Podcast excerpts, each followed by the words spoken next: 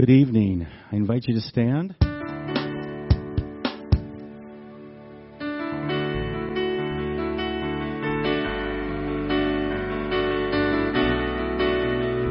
Sometimes it's just good to kind of hit the pause button and draw near to our Savior Jesus this evening.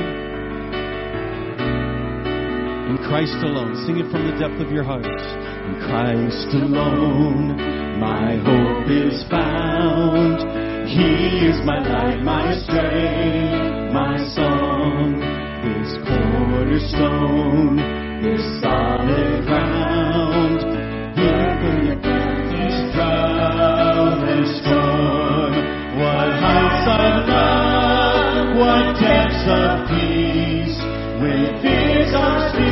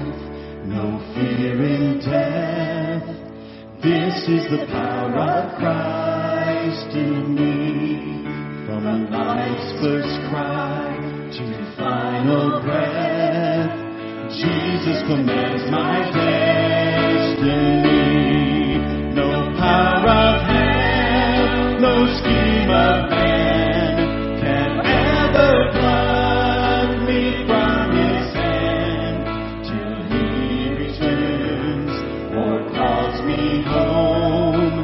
Here in the power of Christ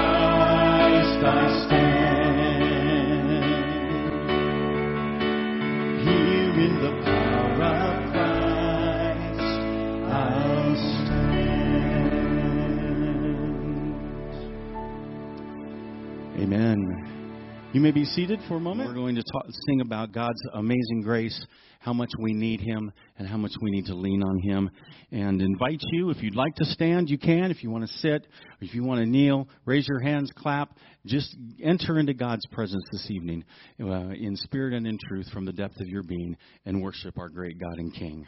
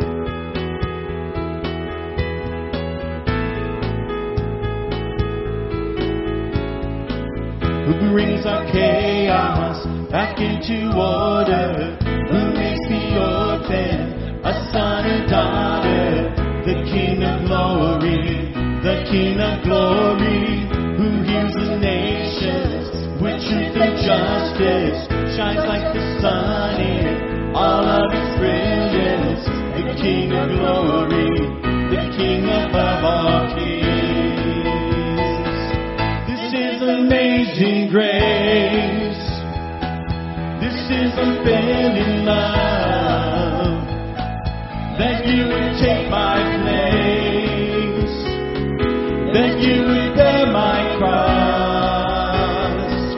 You lay down your life, that I would be set free. Oh, Jesus, I sing for all that you've done for me.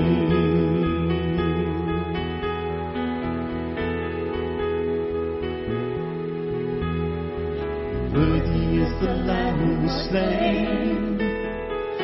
Worthy is the King who conquered the grave. Worthy is the Lamb who was slain. Worthy is the King who conquered the grave. Worthy is the Lamb who was slain. Worthy is the King who conquered the grave. Worthy is the Lamb who was slain. Worthy, worthy, worthy. This is amazing grace. This is unfailing love. That you would take my place. That you would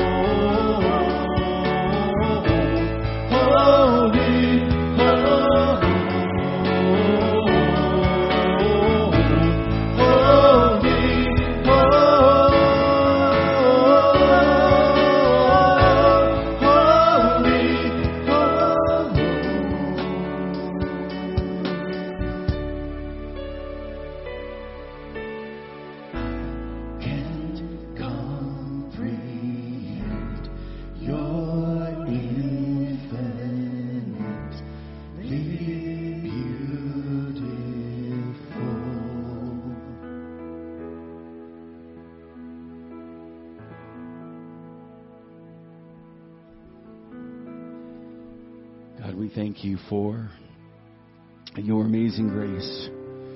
We thank you that we can press into you, Jesus. And it's because of you that we have life, that we have reason to live. We thank you that even though you are a holy, awesome, indescribable, unapproachable God, from the standpoint that we are sinners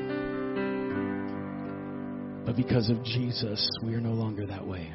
And so we thank you that we can come into your holy presence. We can worship you. For you are good. You are peace. You are joy. You are our life. You are good. You are good. When there's nothing good in me, you are love. You are love on display for all to see. You are light, you are light. When the darkness closes in, you are hope, you are hope. You have covered all my sin.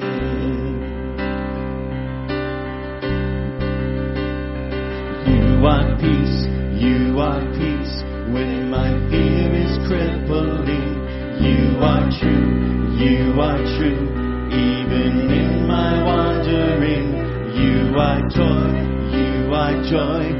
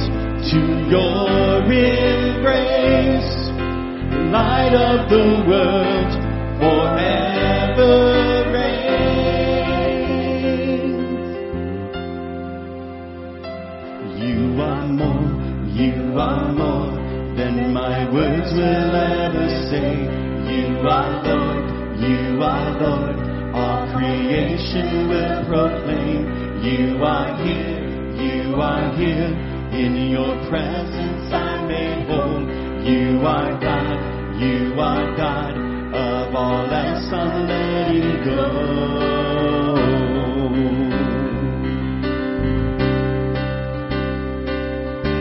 Oh, I'm running to your arms. I'm running to your arms. The riches of your love will always be enough. Nothing compares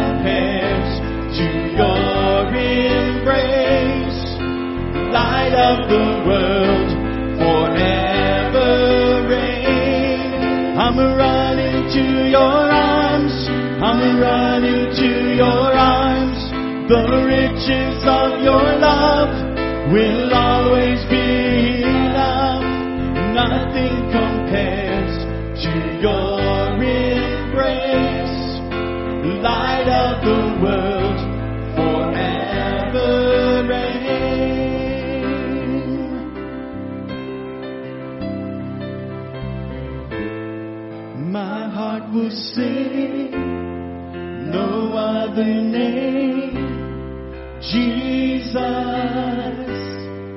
Jesus.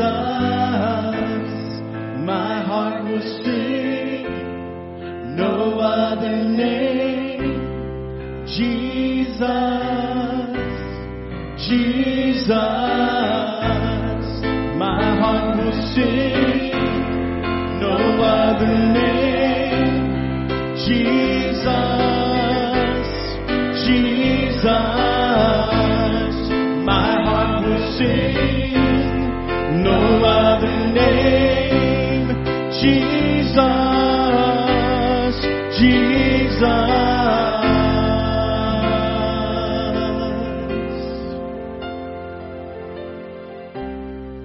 I'm running to your arms. I'm running to your arms. The riches of your love will always be enough. Nothing compares to your embrace. Light of the world forever.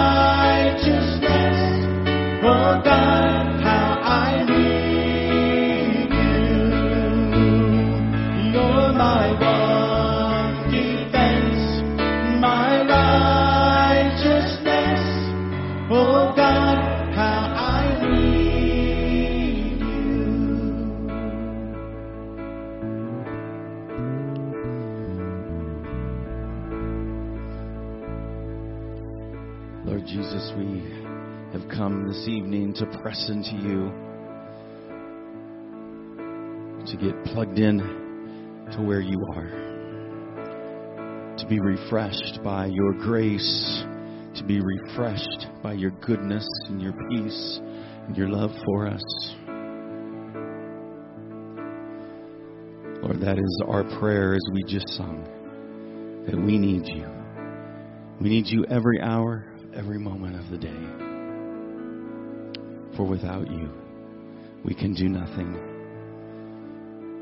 But with you, we are victorious. We are more than conquerors through Jesus Christ our Lord. So we stand in your presence not as defeated people, but we stand in your presence knowing who our God is and proclaiming our faith and our trust in you, proclaiming your goodness, proclaiming that you are our Creator. We are the sheep of your pasture, and we delight ourselves in you. For you're our one defense, you're our righteousness. Oh God, how we need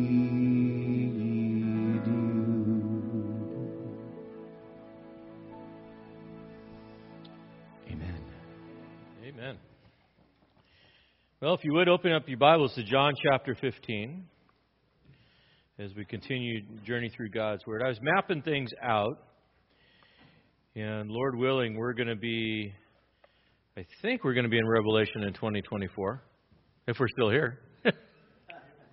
Working on it. We're going to finish John, and then, and then from John, we'll have done all the Gospels and, and First and Second Corinthians, and doing Acts on Sunday. So we'll be in Galatians after this. Looking forward to that. Something else we're looking forward to is our uh, trip to Israel. I'm getting excited about. Things are really rolling up. Super excited because we have 20 people on a uh, interest list that are saying, "Yeah, we're going to go and we're going to get geared up for it," which is way more than what I thought we were going to be at at this point. So if you're interested in that, please check it out. Uh, check out the video. Uh, this is something that that we you want to get plugged in on. Part of the reason why I'm so interested in taking people to Israel is because the Word of God becomes multidimensional when you've seen it in person. And so tonight we're going to be talking about something that is very normal in the land of, of Israel, especially around Jerusalem and the Galilee. And so when we use these phrases, it's really hard from our westernized 2,000 years later idea to visualize what Jesus is talking about, especially when he talks about the vine, the vine dresser, and these things that are there. When you got to imagine when Jesus would teach, he would teach while he walked. He would teach as they would journey from one place to another, and he used very practical things that were around. Uh, it was a lot of object lessons with the disciples, and you know, you, you got to love the style uh, because Jesus used ordinary people. He didn't pick scholars or guys with, you know, PhDs or MDs or MDFs or whatever numbers you want to, letters you want to give them. These were fishermen, these were tax collectors, these were common people. And so he would walk and teach, as was the rabbinical tradition, and be able to use normal things that were around them.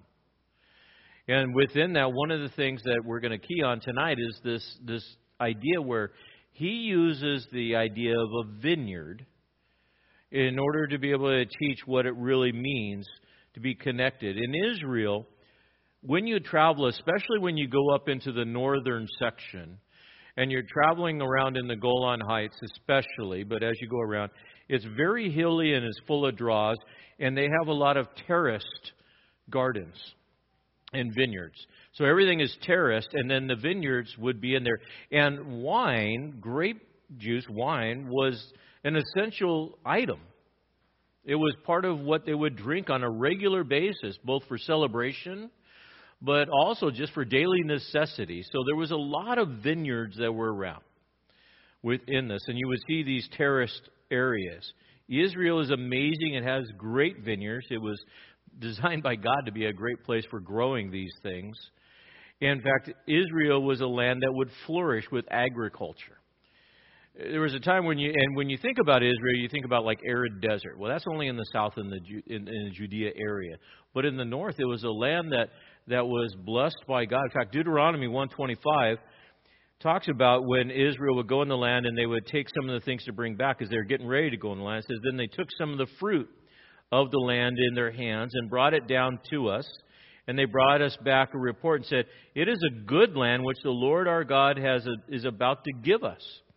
It would sustain the, the three to four million people that would be coming into this land.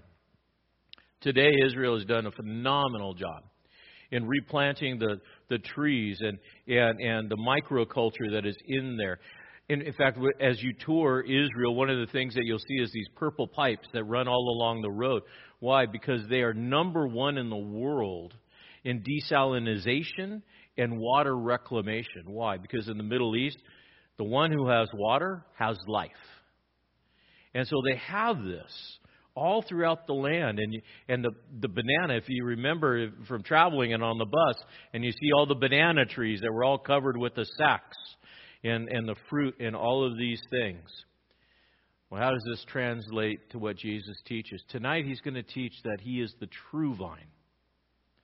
The vine that encourages the followers to remain in union with him. And as long as you remain in union with him, you're going to produce fruit within that. Now, when did he have this conversation? Well, we last left Jesus leaving the upper room with the disciples. Judas had separated himself. They've had the Last Supper, they've had the washing of the feet. He's gone through all the teaching that he did in the upper room discourse. And now they're leaving the upper room. And again, those of you that have been to Israel, if you remember coming out that southern, that south side, the southern steps, walking through, you could walk across the city streets, and then you can go down the Kidron Valley, and then you can come up the other side to what? Garden of Gethsemane, which is very visible from that east side wall. So Jesus was doing, and it was late at night, and it was dark, and he's walking with his disciples to go to the Garden of Gethsemane where he was going to go and pray. And as he's walking, he's talking. So picture yourself. It's late at night, it's dark. You know, maybe 10 o'clock, 10:30 ish. Moon's out, stars are out, it's crisp, it's cool. You're walking through these streets. Possibly some hubbub that was going on because the, the, the feast is over and people are on their way home, and he has the conversation with the disciples. And the point of the conversation is this to encourage the disciples to remain and not to abandon their faith. Why?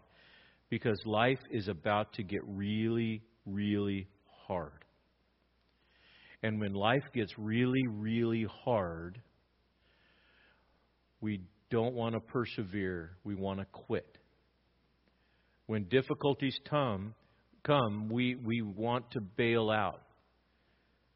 And he's walking with his disciples, knowing that in a short period of time, the garrison of Roman soldiers, up to 600, would come out of the east gate from the Antonia fortress, cross that Kidron Valley, led by who?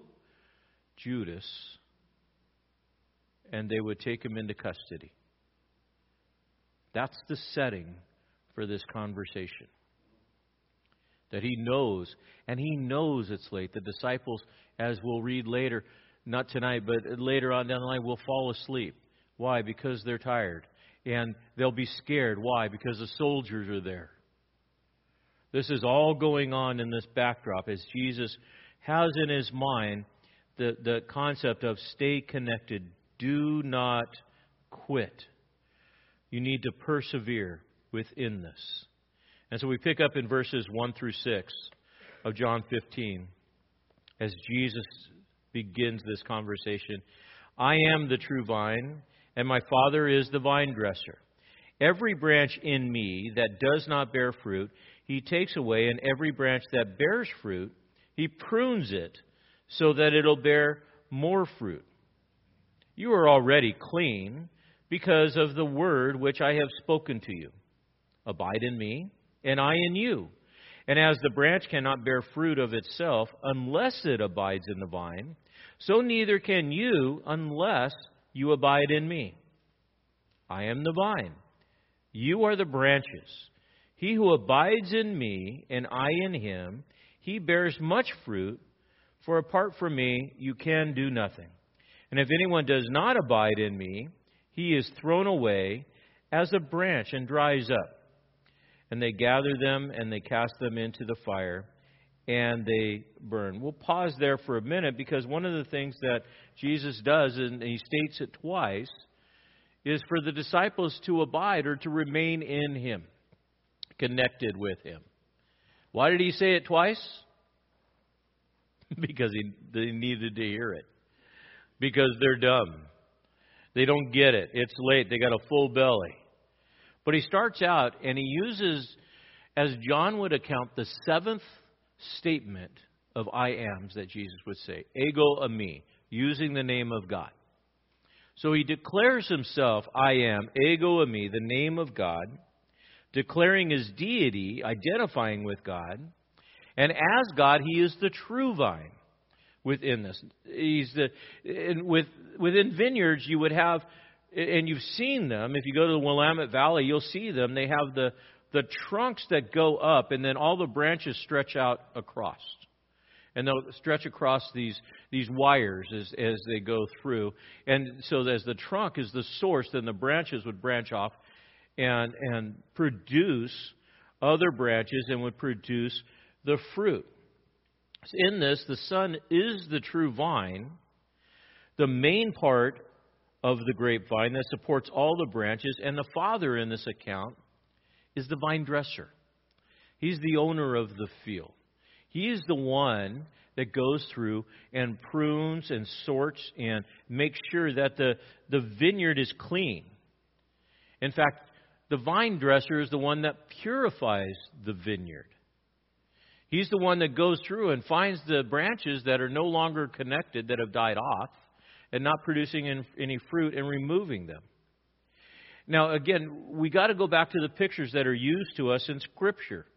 Israel began as God's vineyard. It was God's intent that the gospel would come through Israel to the Gentiles. They were originally to be the main source of the gospel presentation within this, but they failed. They were supposed to be the vineyard of God as they would come into the promised land. And from the center of Israel, the gospel would go forward to all the nations. They were to be a light unto the Gentiles. Do you remember reading that? But did they fail? Miserably. God gave them a shot, and they blew it. In fact, we read about it in Isaiah chapter 5, verses 1 through 5 about God's vineyard. It's rather long, but it, you can follow along. It says, Let me sing now for my well beloved a song of my beloved concerning his vineyard. My well beloved has a vineyard on a fertile hill. He dug it all around, removed its stones, and planted it with the choicest vine. And he built a tower in the middle of it, and also hewed out a wine vat in it. And then he expected it, no, he expected it to produce good grapes but it produced only worthless ones. And now, O inhabitants of Jerusalem and men of Judah, judge between me and my vineyard. What more was there to do for my vineyard than I have done in it? Why, when I expected it to produce good grapes, did it produce worthless ones? So now let me tell you what I'm going to do to my vineyard. I will remove its hedge, and it will be consumed. I will break down its wall, and it will become trampled to ground. I will lay waste, and it will not be pruned or hoed, but briers and thorns will come up. I will also charge the clouds to rain no rain on it, for the vineyard of the Lord of the host is the house of Israel, and the men of Judah his delightful plant. And thus he looked for justice, but behold bloodshed, for righteousness, but behold a cry of distress. So Isaiah prophesies the condition of Israel and what's going to happen. Why? Because they rebelled. Did God give Israel every chance that they could ever have to be successful? More than once? Absolutely. But they kept rejecting the vineyard owner. And so God said, Fine. What you're producing isn't any good, so I'm going to wipe it out. 70 AD, the temple was destroyed. The land of Israel became barren. It was trampled under. And it lay desolate. Did God give up on his people? No. No. But he brought another vine. It wouldn't be Israel, it would be Jesus. Jesus would be the vine. Does the Father have the divine prerogative to do what he wishes with the vineyard? Yes, it's his vineyard. It's his. Is it wrong for him, for him to have an explanation or expectation when he plants the vineyard, when he does all the work and the preparation and gets the stones out and puts the water in and the watchtower to watch it? Is it wrong for him after done doing everything to expect good fruit? No. But the vines produced bad fruit. Is it wrong for the owner to clean it, to trim it? No.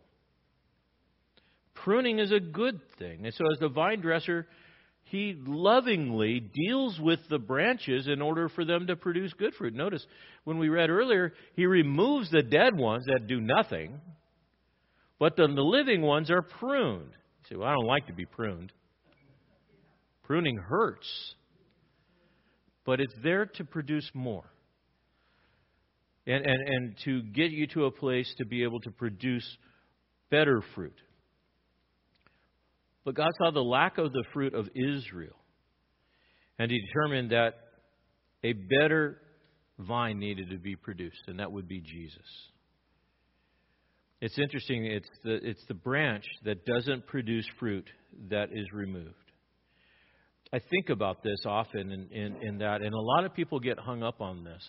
Understand this it's the branch that doesn't produce fruit that is removed. There's a lot of people that will identify as a Christian. But are they? How do you know if someone's really a Christian? What should you look for? If you identify as a Christian, does that make you a Christian? No. Because by definition of the name, you're Christ like. You should produce fruit. If you identify as a Christian and there's no spiritual fruit, you're not a Christian. And, and within this, we got to understand it's a judgment against the people that self identify a certain way, but really aren't who they say they are. God would deal with this in the church of Sardis. Revelation chapter 3 1 says this To the angel of the church in Sardis, he who has the seven spirits of God and the seven stars says this I know your deeds, that you have a name, that you are alive, but you're really dead. You have a name that pretends to be alive, but you're really dead. There is, there's, there's no works. Judas was a disciple. Did he bear fruit? No. So what did Jesus do? Had them removed. Didn't produce fruit, had them removed. It's interesting that, that this vine dresser would take the branches that are without fruit, take them away, because the implication is they're, they're not connected. They've lost their connection. Therefore, they don't produce any fruit. And so, within this, if you are a true Christian, you will produce fruit. If you're not a true Christian, you won't produce fruit. The other aspect I think about this is important if we understand the, this parable of the vine dresser. It is the job of the cutting and the dressing of the Father. It is not the job of the cutting and the dressing of the church. The other vines are not cutting off the other vines, are they? There's only one that is actually making the separation. And what does that tell us? Only God knows the heart. Only God knows those that which can produce fruit and those that which cannot. I have a buddy that transplanted a, a tree And, and, and in transplanting this tree, moved this tree and put this tree into the ground, and it did nothing for four years. Nothing. Not a leaf, not a nothing. So he determined after four years, I think I've waited long enough. So it, it came springtime and it came time to be able to do something. He goes out to that tree. Guess what he found? He found a leaf. There was life in it, mm, but it took a long time to, for it to show up. And I don't know, maybe he had a conversation with that tree and said, Look this is your last bit. You're about to go. I don't know. But it ended up producing leaves and ended up producing apples within them. So it's, it's God's job to remove, to, to be able to do the work. And I think it's an important point that God is the one that, that does the pruning and the cutting and the removing. And the other point that I think is important to understand this it's not the branch's choice to be cut off. It's the Father's. The branch doesn't make a decision for itself, it's the Father's. Which tells us one of the things that's this that, that we got to understand that God is the one that judges us. Even in our own hearts, if our hearts condemn us, God is greater than our own hearts within us. So we need to leave the pruning and the cleaning and all of that to God. But what about this, this pruning business of the branches that produce fruit? In my mind, if it's producing fruit, leave it alone. But again, I learned a lesson that it's important, and uh, you guys, most of you guys know more about plants than I do. I do grass. It's green. I cut it. I'm good. But I got some apple trees, and I was told you need to you need to prune your apple trees every year. You need to cut them back, especially those things that like stick straight up that and, and, and to be able to do that and do it in winter when the sap's done and be able to produce. If you want better fruit and more fruit within this, to be able to produce it to, in, in such a way that it produces a better fruit. Will God prune our life? Absolutely, He will. Now, divine pruning is never pleasurable. When God starts cutting away parts that are unproductive, you go, wait a minute, God, I need that. Oh, no, you don't. It's producing bad fruit, or it's not producing any fruit. So we're just going to cut it off. But, but, but, no, no buts. But I need it. No, you don't. You got to trust the vine dresser, the God that created you, that has a plan for you, that will prune your life to be able to get you to produce more fruit. And it's the act of the loving Father that does that. The vineyard owner is looking for the best. And sometimes less is more. Sometimes there's a blessed subtraction. In Hebrews 12:10 it says for they disciplined us for a short time as it seemed best to them but he disciplines us for our good note so that we may share in his holiness. Have you ever been pruned by God? Was it fun? Nope. But as you look in the rearview mirror and you say, God, that worked out pretty good. Thank you. Because God's looking for that good fruit. So, how does this work? Well, in verses 3 and 4, you have to abide. Notice how he says, You are already clean in the word which I have spoken to you. Abide in me, and I in you. And the branch cannot bear fruit unless it abides in the vine. So a lot of people worry about being cut off from God. Have I sinned so much? Have I committed a sin that God's going to cut me off? Have, have I fallen into displeasure? No. No, because if you're connected to the vine, there is a reciprocal relationship between the Father and the Son and you, and you are connected. And Jesus is speaking about remaining connected. Remember the context. The context is we are about to go to Gethsemane and you're going to be pruned. But there's only one that got cut off, and he wasn't producing any fruit, and his name was Judas. How do we know that? Notice the verbal clue that he gives in there in verse 3. Remember when Peter talked about getting his feet washed? He says, Wash all of me. And Jesus said, You that have been washed don't need to be washed again except for your feet. You're all clean, but one of you. But one of you. Jesus reiterates that here in verse 3. He says, You're all clean because of the word that I spoke to you because of the words and the work of Jesus. It's assurance to them. Please do not read into this passage in John 15 that your eternal security is at stake. It is not. It is not at all. And, and you know that by the fruit, by the, the reciprocal relationship with it. Will God prune you? Yes. Will He cut off believers? Absolutely not. Why? Because you've already been made clean, and that is in the perfect tense. And so within this, the disciples needed to continue as a faithful community. So then, who is he talking about also being cut off? The Jews. The Jews would be cut off. Not just Judas, but the Jews. Why? Because they're going to reject him. The same ones that, that said Hosanna on Sunday, he'll crucify it on Friday. And so God said, Fine, you're going to be cut off. And, and, and because you're not producing any fruit unto repentance. Now, within this, we got to understand that God calls us to be faithful. The, the unclean are the ones that would give lip service and become apostates.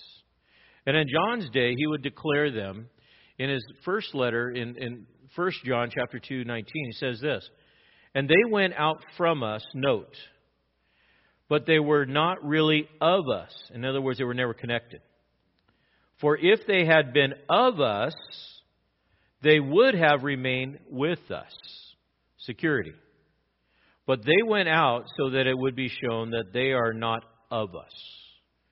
They were in proximity, but there was never a reciprocal relationship.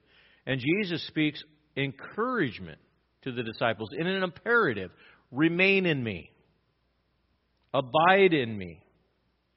In the same way, what does he mean by abide? In the same way that the Father and the Son have an abiding relationship, inseparable, is the same way that believers should abide in Christ and thereby being inseparable within that place. You are looking at that love relationship I think it's interesting when we, we look at relationships. So many times we look at the line and we say, okay, how close can I get to that line before I cross that line? Right? Is that really abiding? No. What we should be doing is saying, crossing that line is going to damage my relationship. I want to stay as far away. I want to be as utterly connected as I can. I want as much of Jesus flowing through me as much of the Holy Spirit flowing through me as possible, unrestricted within that. But the failure to receive Jesus or abide in Jesus is going to produce a fruitlessness within this. But abiding in Jesus empowers us. Philippians 4:13 says, "I can do all things how? Through him who what? Strengthens me. That's the abiding. That's the flow of the Holy Spirit working in and through you. You know, we we make a big deal about coming to church and reading your Bible and being in prayer, but those are all the connection points by which you abide. You know this. When you stop coming to church, when you stop reading your Bible, you stop praying, what happens? You spiritually start drying up. And then you look at the end of your life, and the end of the day, there's no fruit. So what does God do? He's going to cut some things off, right? Shorten the part that's connected so that the nurturing can continue within this. And Jesus wants his disciples to understand that they're to continue with him and have a life that glorifies God.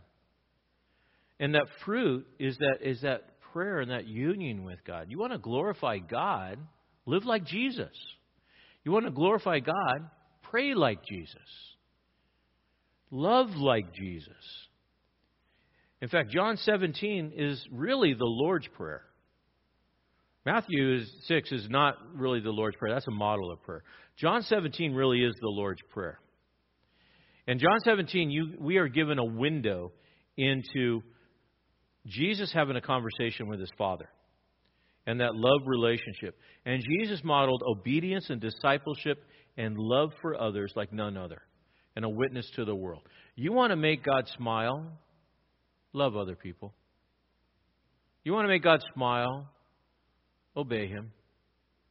You want to make God smile and produce good fruit? Then do what God has called you to do in a manner that makes Him smile and, and honors Him. The Son lived to honor His Father. We should live that same way. And I can tell you, when you function the way that God's created you, you'll be happy. But if you try to live in both worlds, not going to be happy. Because you're not going to experience that abiding relationship with God. In 5 and 6, he again he reiterates, I'm the vine, you're the branches, I in him he bears much fruit. Apart from me you can do nothing. Notice what 6 says though.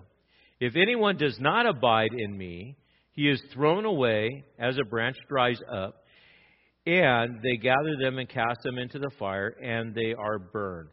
Fire is always a picture of judgment.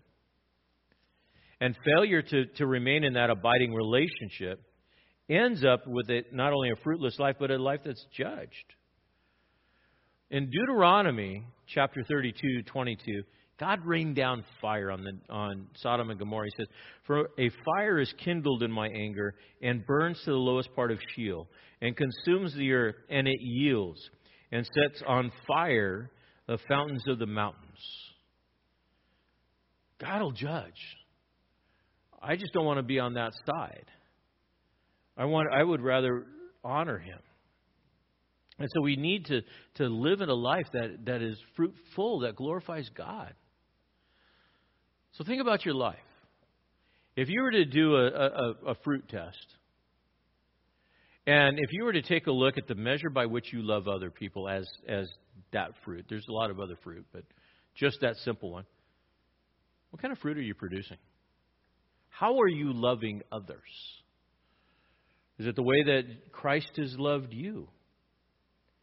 And, and that life that glorifies God. Look at verses as we go on to 7 through 11. It says this If you abide in me, and my words abide in you, ask whatever you wish, and it will be done for you. My Father is glorified by this, that you bear much fruit, and so prove to be my disciples. Just as the Father has loved me, I also have loved you. Abide in my love. And if you keep my commandments, you will abide in my love, just as I have kept my Father's commandments and abide in his love. And these things I have spoken to you so that my joy may be in you and that your joy be made full. So we start out with this whole thing. And we say, okay, Gary, that's good. Abide. I get it. How do I really abide? How do I really stay connected? Want to know the, the, the number one way? It's not by works, it's through prayer. What is prayer? The constant communion and conversation that you have with God. You want to abide, be in a constant conversation with God. The constant God awareness. Paul would say in Thessalonians to pray without ceasing. Well, I can't close my eyes while I'm driving. Don't do that. But it's the constant awareness of a conversation that at any time you are in this constant state as if as if God is sitting right next to you. If Jesus is sitting right next to you, you can turn and have that constant conversation. You don't have to change mindsets, location, or anything. It is a constant state of conversation to abide, to be in that place. If you are in that constant state of conversation, he says, ask whatever you wish and it'll be done for you. Why? Because you're in communion with God. The fruitful prayer life and the way to unlock this, this prayer life really is keeping Jesus as your source and keeping the Word of God abiding in you. let's see, if everything that I'm thinking comes from Christ, and I got the Word of God sourced in my life, then are my prayers going to be in alignment with the Father's will? Most likely, yes. Why? Because you're Christocentric, fancy word, Christ centered. So your conversation is going to be that way, not going to be self centered. It, it, it means that you're fundamentally committed to Jesus, and the Word of God drives your prayer life. And your purposes are the purposes to glorify the Father. And so when you pray, much like the model of prayer, Our Father who art in heaven, holy be your name. Thy will be done on earth, what? As it is in heaven. That's the model prayer. So you're looking heavenly for that, for that will to be done on earth. And Jesus glorified God through his life, his burial, the resurrection, by obeying him. In fact, in John 17, 4 to 5, he says, I glorified you on earth, having accomplished the work which you have given me to do. Now, Father, glorify me together with yourself, with the glory which I had, which you had before the world. Want to glorify God? Do things. Love God, love others. You do that, you'll give God glory. Why? Because people are going to see that love. And, and when you experience that love and that relationship, it gives to you joy. Verses 9 through 11 Just as the Father loved me, I have loved you and abide in my love. And if you keep my commandments, you will abide in my love. And I've kept my Father's commandments and abide in his love. These things I have spoken to you so that my joy may be in you, that your joy may be full. If you were to go through those, those three verses, 9 through 11, count how many times love is mentioned. And then you see the result of it joy. I've told you this before. You know the acronym for joy? J O Y? Jesus, others, yourself. Joy. When you're in that love relationship with God and you're loving others the way that God has loved you, you have joy within this, and it's a it's a it's joy that is full. But what robs us of our joy when we get our eyes on ourselves? What robs us of our joy is when when we stop loving others, when we're out of relationship and fellowship with God. In 1 John 3:18, John would write, "Little children, let us not love with word or with tongue, but in deed and in truth." Loving others. How do we love others? Figure it out. In every condition, every circumstance, how do you ask the question, God, how do you want me to love this other person? Oh, wait a minute, that's a prayer, isn't it? In this situation, God, how can I show love? And God will show you. That's a prayer. And then you do what God tells you to do, and then He honors. We think about the fruit of, the father, of love in the Father, that He gave His only Son. The fruit of love of the Son, that He gave His life for you. The fruit of the love in the disciples is they turned around and they gave their lives for the Word of God so that we would have it. Love is a decision, it's an action of obedience. It's what we choose to do. And we choose to do it to honor God. How were people going to know the love of God? You. How are they going to see the love of God? You. You are God's love letter to a dying world. You are the love letter that God has given to the world, to people that don't know what love is. And when you love others in a manner that God's called you to do, it'll bring you great joy because you're going to be saying, Dad, you see what I did? And he's going to go, Good job. Well done. Consider the joy of Jesus and his journey. Hebrews 12, 1 through 3. Therefore, since we have such a great cloud of witnesses surrounding us, Let us also lay aside every encumbrance of the sin which easily entangles us. Let us run with endurance the race that's set before us, fixing our eyes on Jesus, the author and perfecter of our faith, who for the joy set before him endured the cross, despised the shame, and is sat down at the right hand of the throne of God. For consider him who has endured such hostility by sinners against himself, so that you will not grow weary and lose heart. But look at what he says, who for the joy set before him you say, well, the joy was the throne. Yeah, but he had to go through the cross to get there. He had to lay down his life. Question Is loving others always easy? Is loving others mostly hard? Sure, it is. To truly love somebody means that you have to say no to self, and most of the time it's a sacrifice. But on the other hand, when you get onto the other side of the serving and the loving, then you have the well done, good, and faithful servant. Jesus continues this conversation as they're moving. By this time, he's probably getting closer, maybe crossing the Kidron Valley, coming down to the other side. In verses uh, 12 to 17, Jesus says this Okay, we know that prayer connects us with God. We know that acting in love is going to bring about joy. Mm, what does love look like? Well, this is my commandment that you love one another. How? Just as I loved you. Greater love has no one than this, than one who lays down his life for his friends. And you are my friends if you do what I command you. No longer do I call you slaves, for the slave does not know what his master is doing, but I have called you friends. For all things that I have heard of my Father I've made known to you. You didn't choose me, but I chose you and appointed you that you would go and bear fruit, and that your fruit would remain, so that whatever you ask of the Father in my name, there it is, prayer again, he may give to you. This commandment, this I command you that you love one another. Okay, so God, I want to I want to honor you. I want to stay connected. I want to produce fruit. How do I do that? I'm going to pray. How can I be loving to this guy who's a jerk right now? That's a prayer.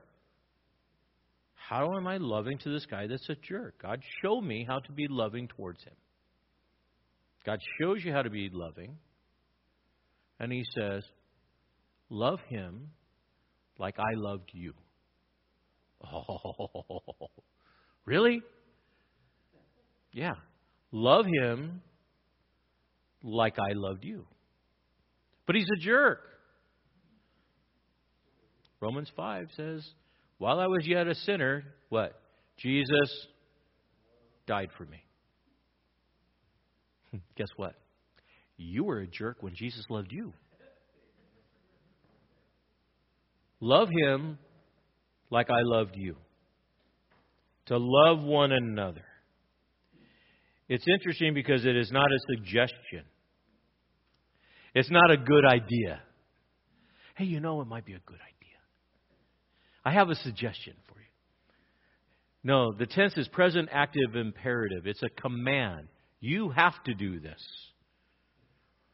This commandment I give to you.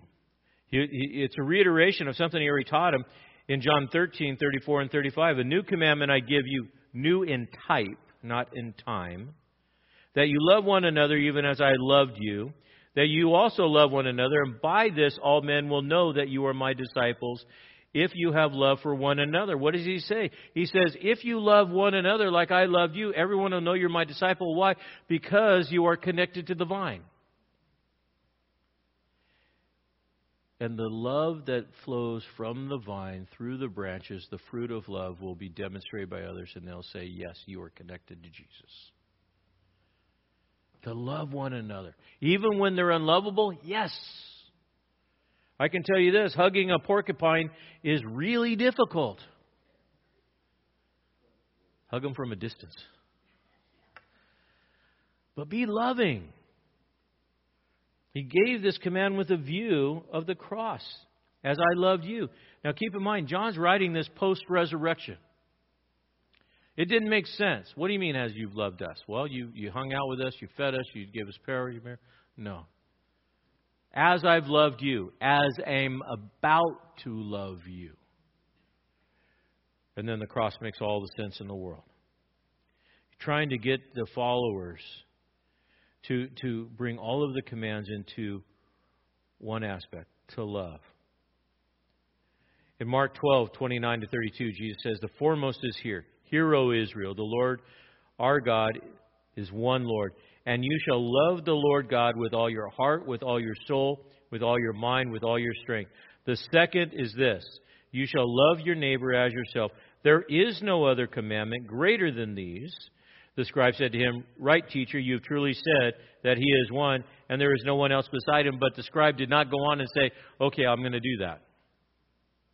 He was okay with the Old Testament concept of God, but he didn't get the New Te- concept of love within this.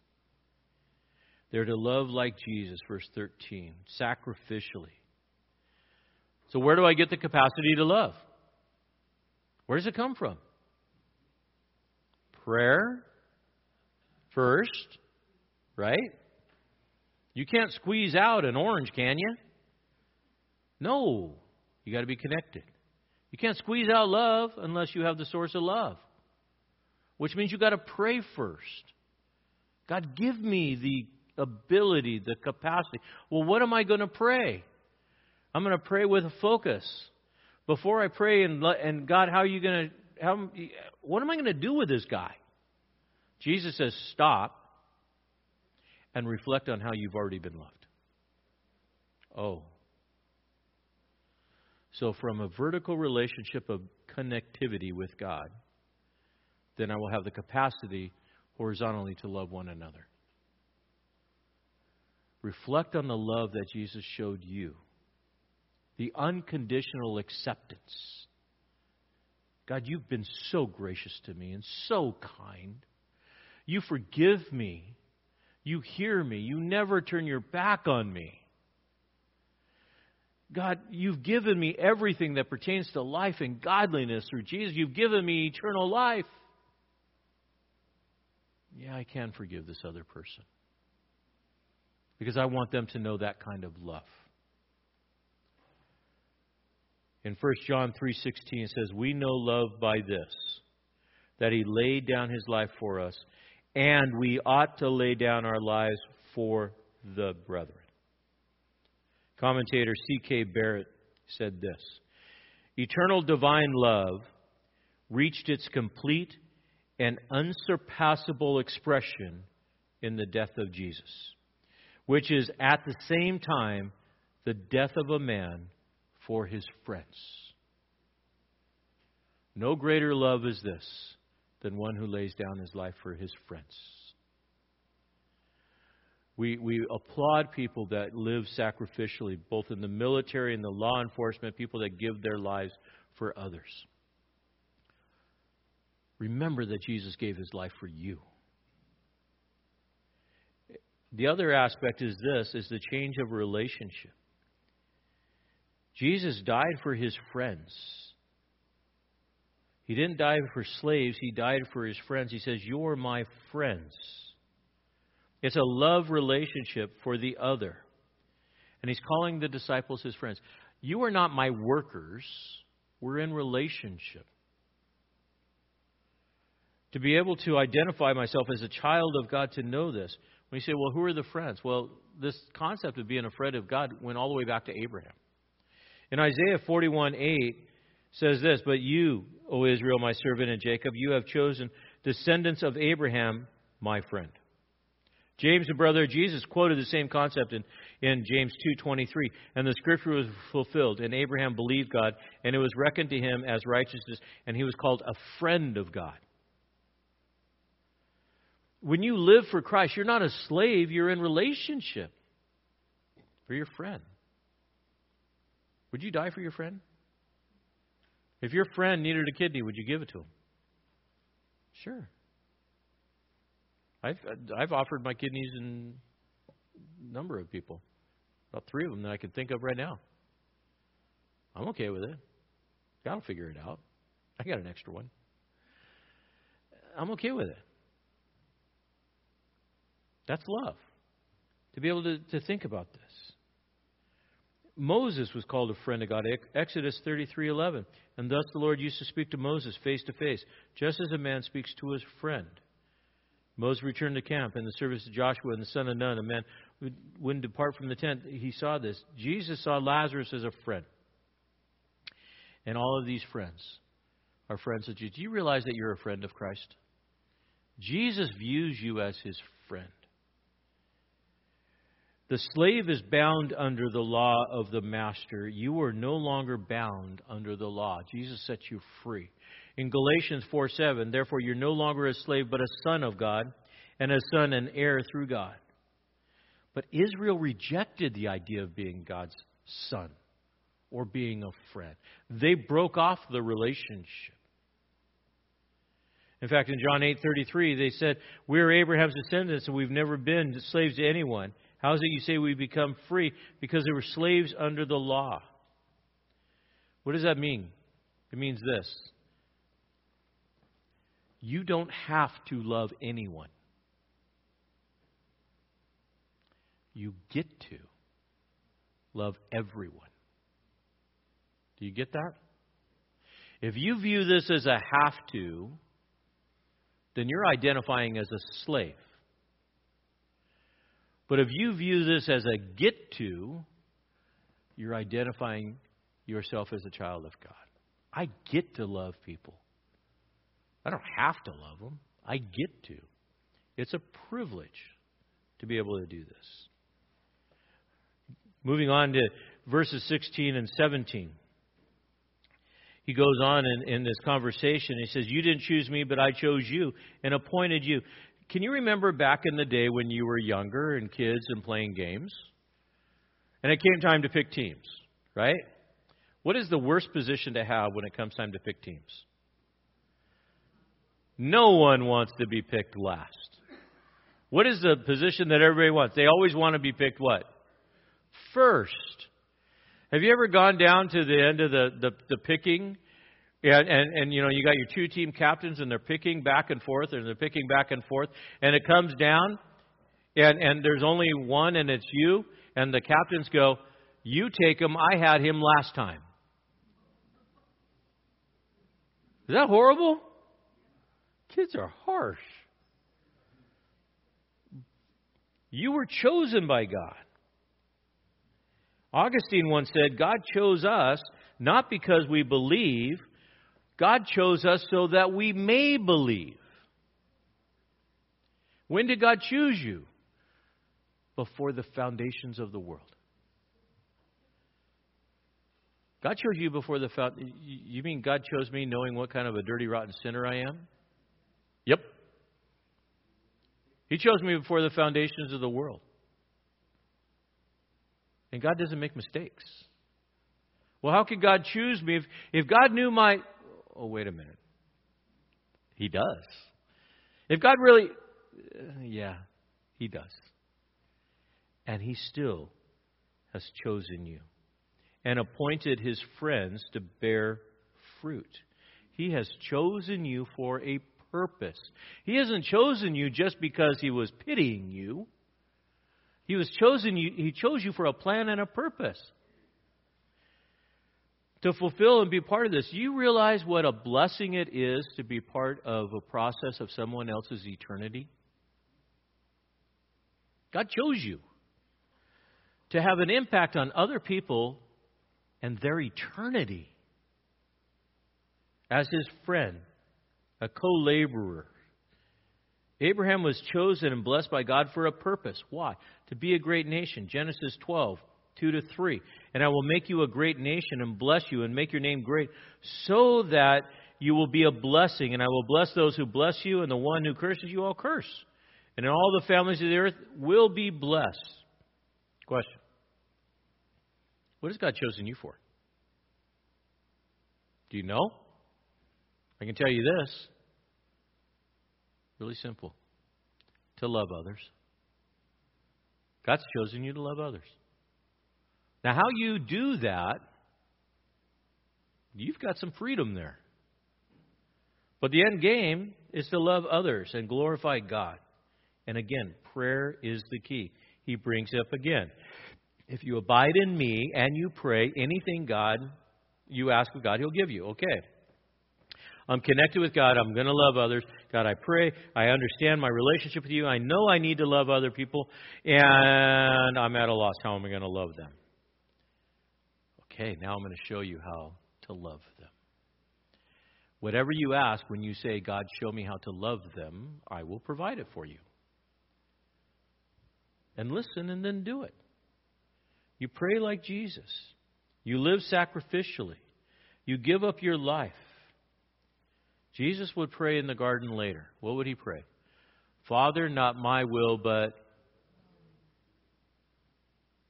How did he get the resource of love that would drive him to the cross? He prayed to his Father.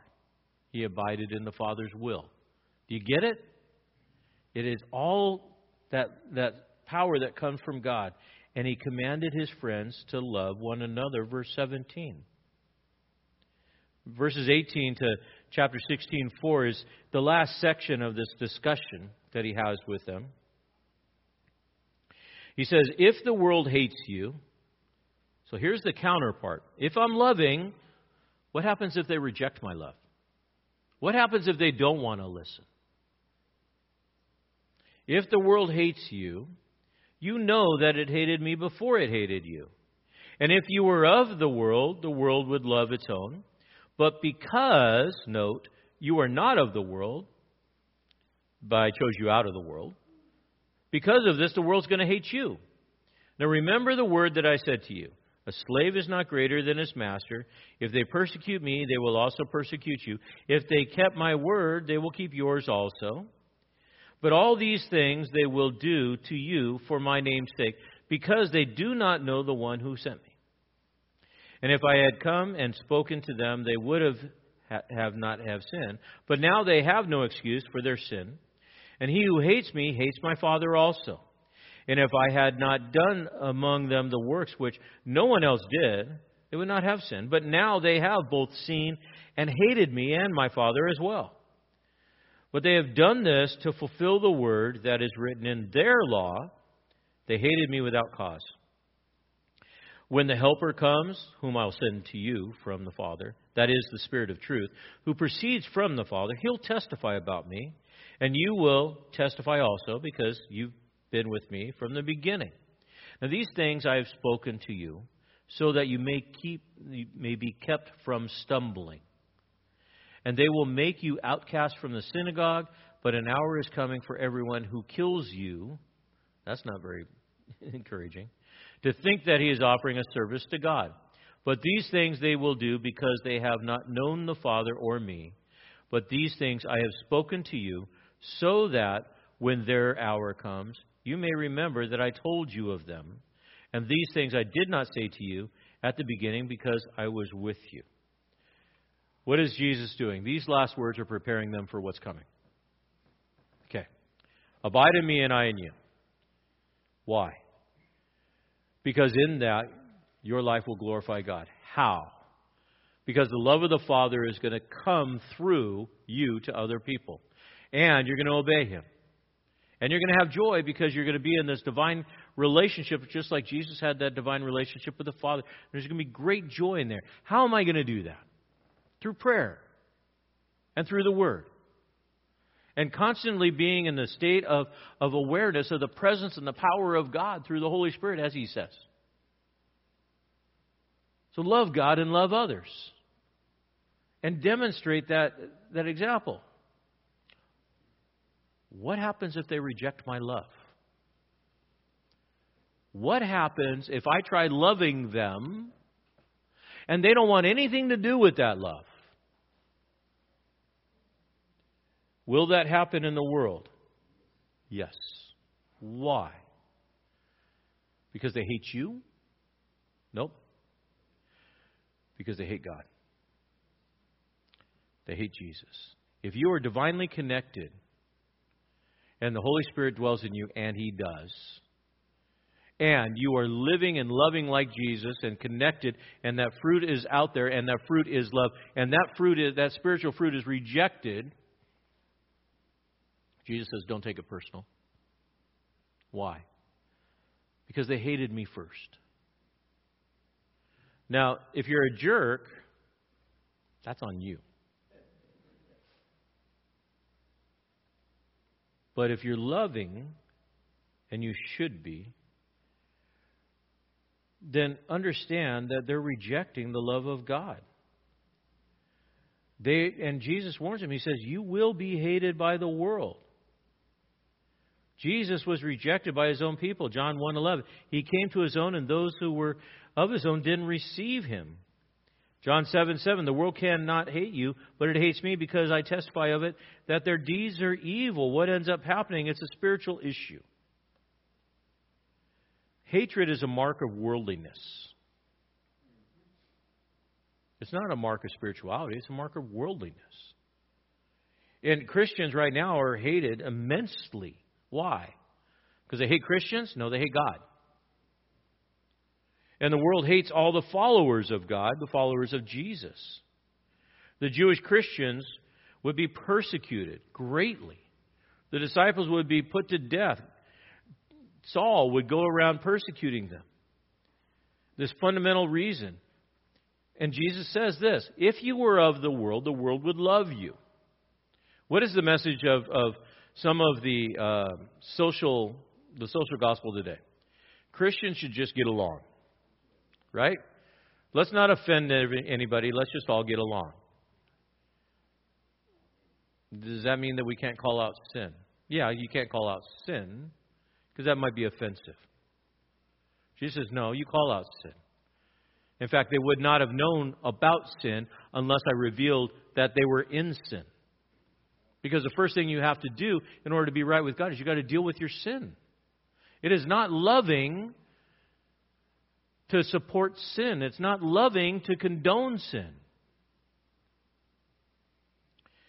And, and when we think about it, you know, the old saying, that which we accept, we promote. And, and does it mean that you have to be legalistic? No, it means you need to be loving. And love people and say, look at this lifestyle is offensive to God and it's going to kill you spiritually for eternity within this. But they hated Jesus, they hated his followers, and they persecute them all because they represent the truth. Now, granted, being a Christ follower is not going to be easy, it's going to be difficult.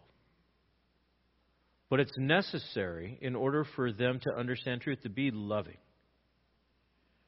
To know that, that, that connectiveness with God as you are bringing that spirit of truth in a place where there is error. In fact, in 1 John 4 6, it says, We are from God. He who knows God listens to us. He who is not from God does not listen to us. And by this we know the spirit of truth or error. How are we going to know? They're going to listen to God's word.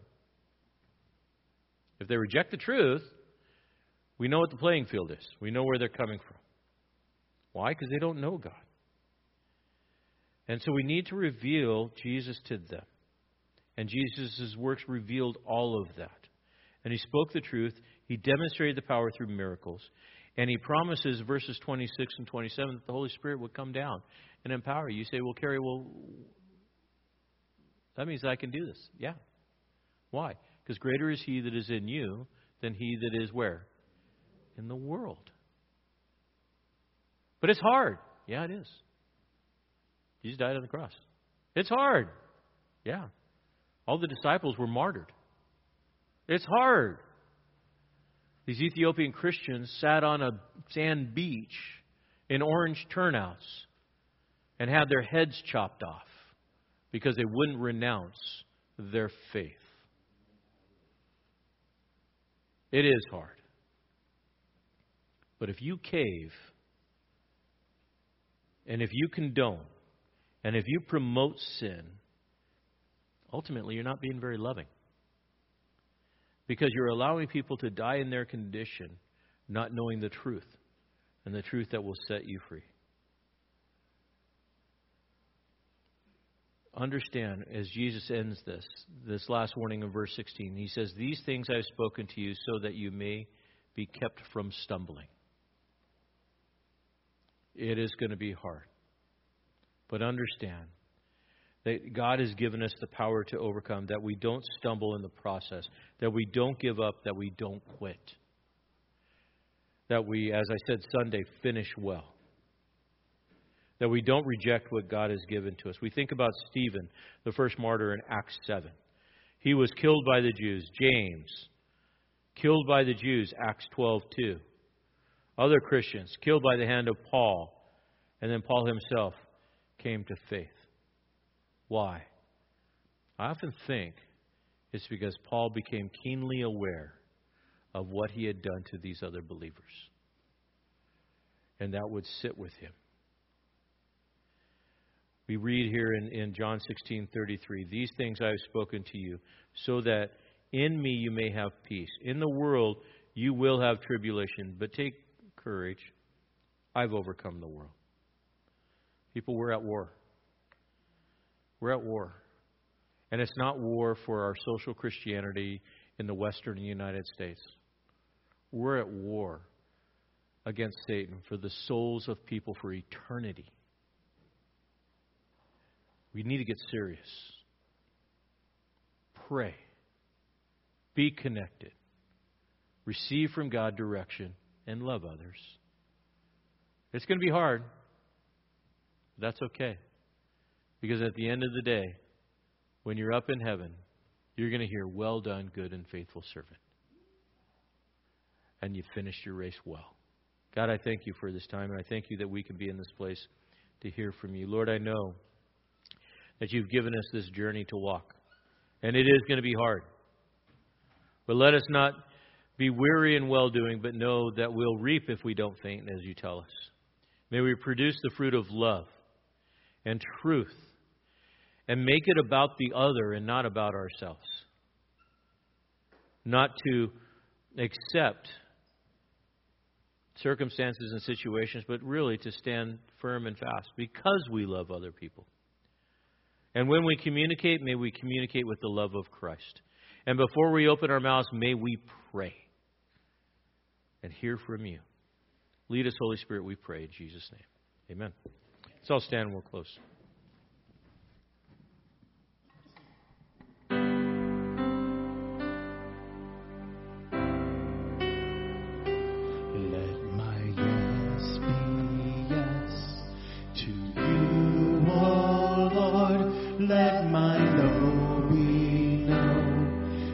things of this world. If I rise or fall, if I stand at all, I am leaning on everlasting arms. What a fellowship! What a joy!